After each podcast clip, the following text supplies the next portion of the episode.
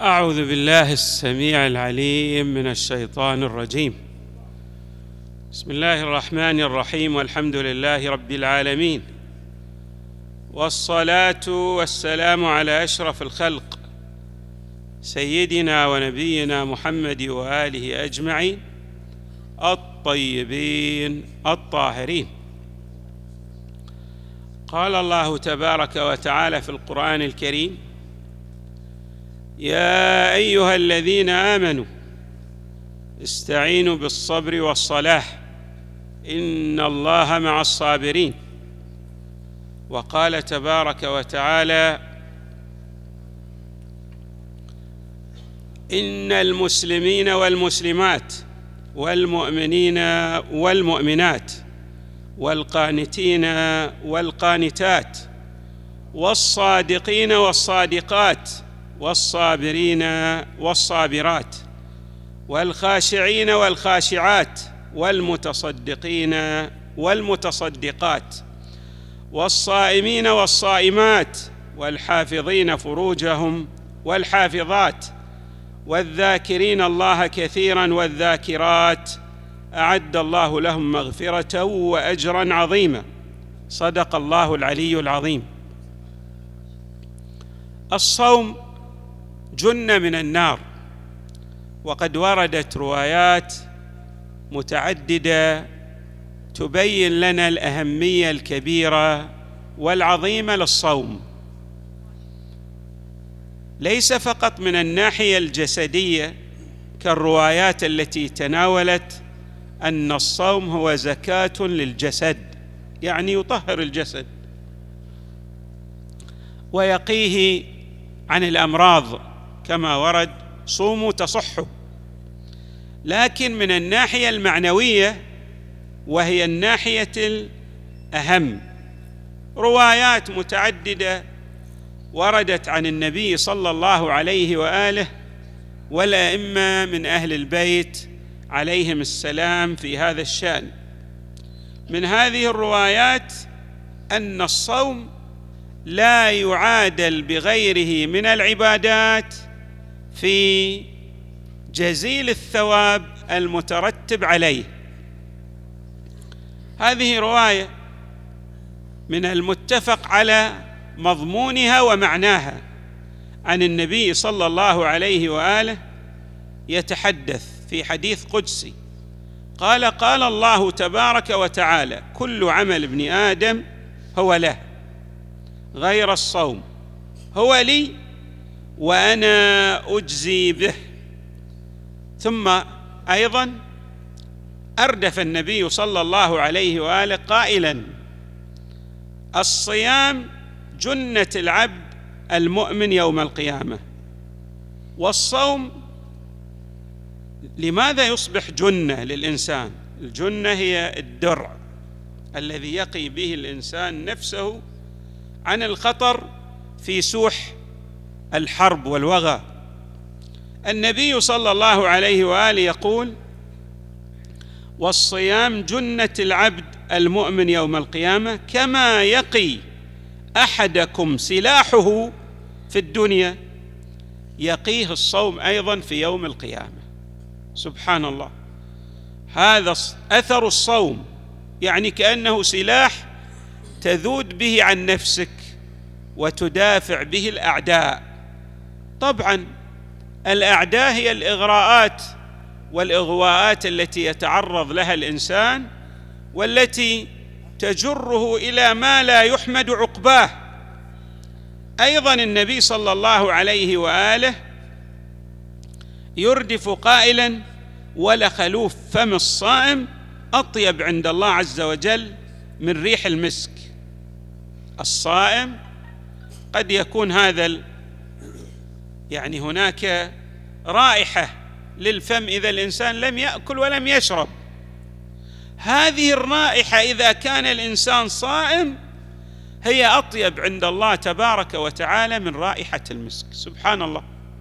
هذه الأمور المعنوية نحن لا ندرك معناها ولكنها وردت وأيضا أسندت للأنبياء السابقين كموسى عليه السلام. موسى عليه السلام في يوم من الأيام كان صائما فلم يذهب للمناجاة. مناجاة المناجاة يعني هي الحديث باخفات مع الله تبارك وتعالى إظهار ما يريده الإنسان أن يظهره إلى الله في السر في مكنون السر هذا نسميه مناجاة. الله تبارك وتعالى خاطب موسى. يا موسى لماذا لم تأتي للمناجاة؟ قال أجلك يا الله عن رائحة هذا الفم أنا صائم. فأجابه الحق تبارك وتعالى ولخلوف فم الصائم عندي أطيب من رائحة المسك. إذن الإنسان قد يتحسس إذا كان صائما أن يقرأ دعاء لأنه ورد في الروايات أن الإنسان أيضا من موارد القرب من الله تبارك وتعالى تنظيف الفم. الفم قد يكون نظيفا لكن له رائحة باعتبار عدم الأكل والشرب. هذه الرائحة إذا أصبح الإنسان صائما هي عند الله تبارك وتعالى أطيب من رائحة المسك. ثم يقول النبي صلى الله عليه وآله والصائم يفرح بفرحتين حين يفطر وحين يلقى الله تبارك وتعالى. والفرح الأكبر ليس عند الإفطار عند لقاء الله تبارك وتعالى. أيضا رواية أخرى عن المصطفى صلى الله عليه وآله كل عمل لبني آدم الحسنه بعشر أمثالها إلى سبعمائة ضعف إلا الصيام. فإنه لي وأنا أجزي به. يترك الصائم الطعام بشهوته يعني هو يشتهي الطعام ولكن يدعه لله تبارك وتعالى. من أجلي يقول أنا أجزيه بذلك وأنا أجزي به. ويترك الشراب بشهوته لأجلي لي فأنا أجزي به. ولخلوف فم الصائم أطيب عند الله من رائحة المسك. أيضا رواية أخرى عن إمامنا الرضا عليه السلام. هذه الرواية يقول فيها الإمام يخاطب أحد الرواة واعلم يرحمك الله أن الصوم حجاب ضربه الله عز وجل على الألسن والأسماع والأبصار وسائر الجوارح. لما له الإنسان في العادة قد يتحدث من حيث لا يشعر يعني يطلق للسانه ولجوارحه أيضا. العنان لا يحاسب نفسه لكنه إذا أكثر من الصوم وبالخصوص في شهر رمضان الإنسان بعد يصوم على نحو الوجوب هذا الصوم يؤدي إلى تنقية الإنسان من الأدران والعوالق والنجاسات المعنوية. بحيث يصبح الإنسان بواسطة هذا الصوم لا يرى إلا الله تبارك وتعالى. ولذلك الإمام عليه السلام يقول حجاب ضربه الله عز وجل على الألسن. الإنسان ما لا يتحدث إلا بالخير. والاسماع أيضا يحاول لا يسمع إلا خيرا.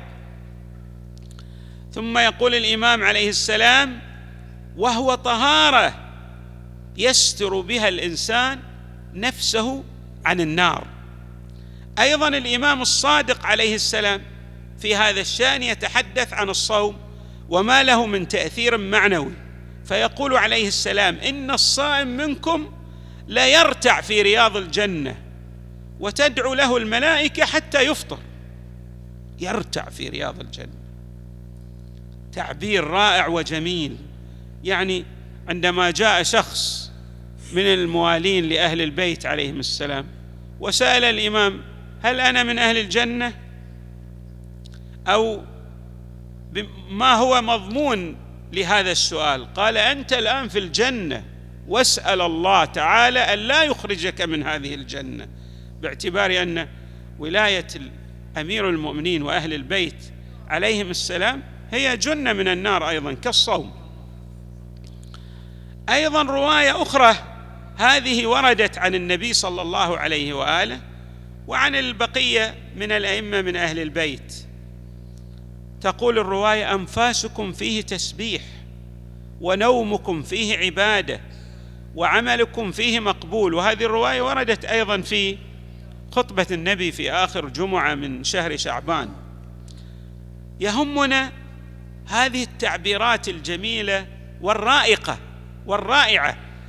نفس الإنسان تسبيح تنزيه لله تبارك وتعالى.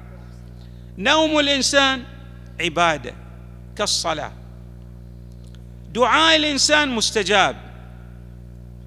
الإمام أمير المؤمنين أيضا سأل المصطفى صلى الله عليه وآله عن أفضل الأعمال التي ينبغي للإنسان أن يؤديها في هذا الشهر الفضيل فأجابه المصطفى صلى الله عليه وآله أفضل الأعمال هو الورع عن محارم الله يعني الابتعاد عن المحرمات بقدر ما يستطيعه الإنسان يبتعد عن الحرام. بل والشبهات أيضا.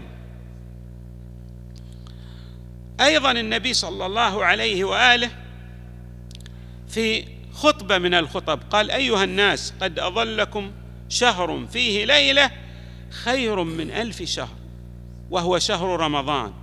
فرض الله تعالى صيامه وجعل قيام ليلة فيه بتطوع صلاة كمن تطوع بصلاة سبعين ليلة فيما سواه من الشهور. يعني لاحظوا مضاعفة العدد.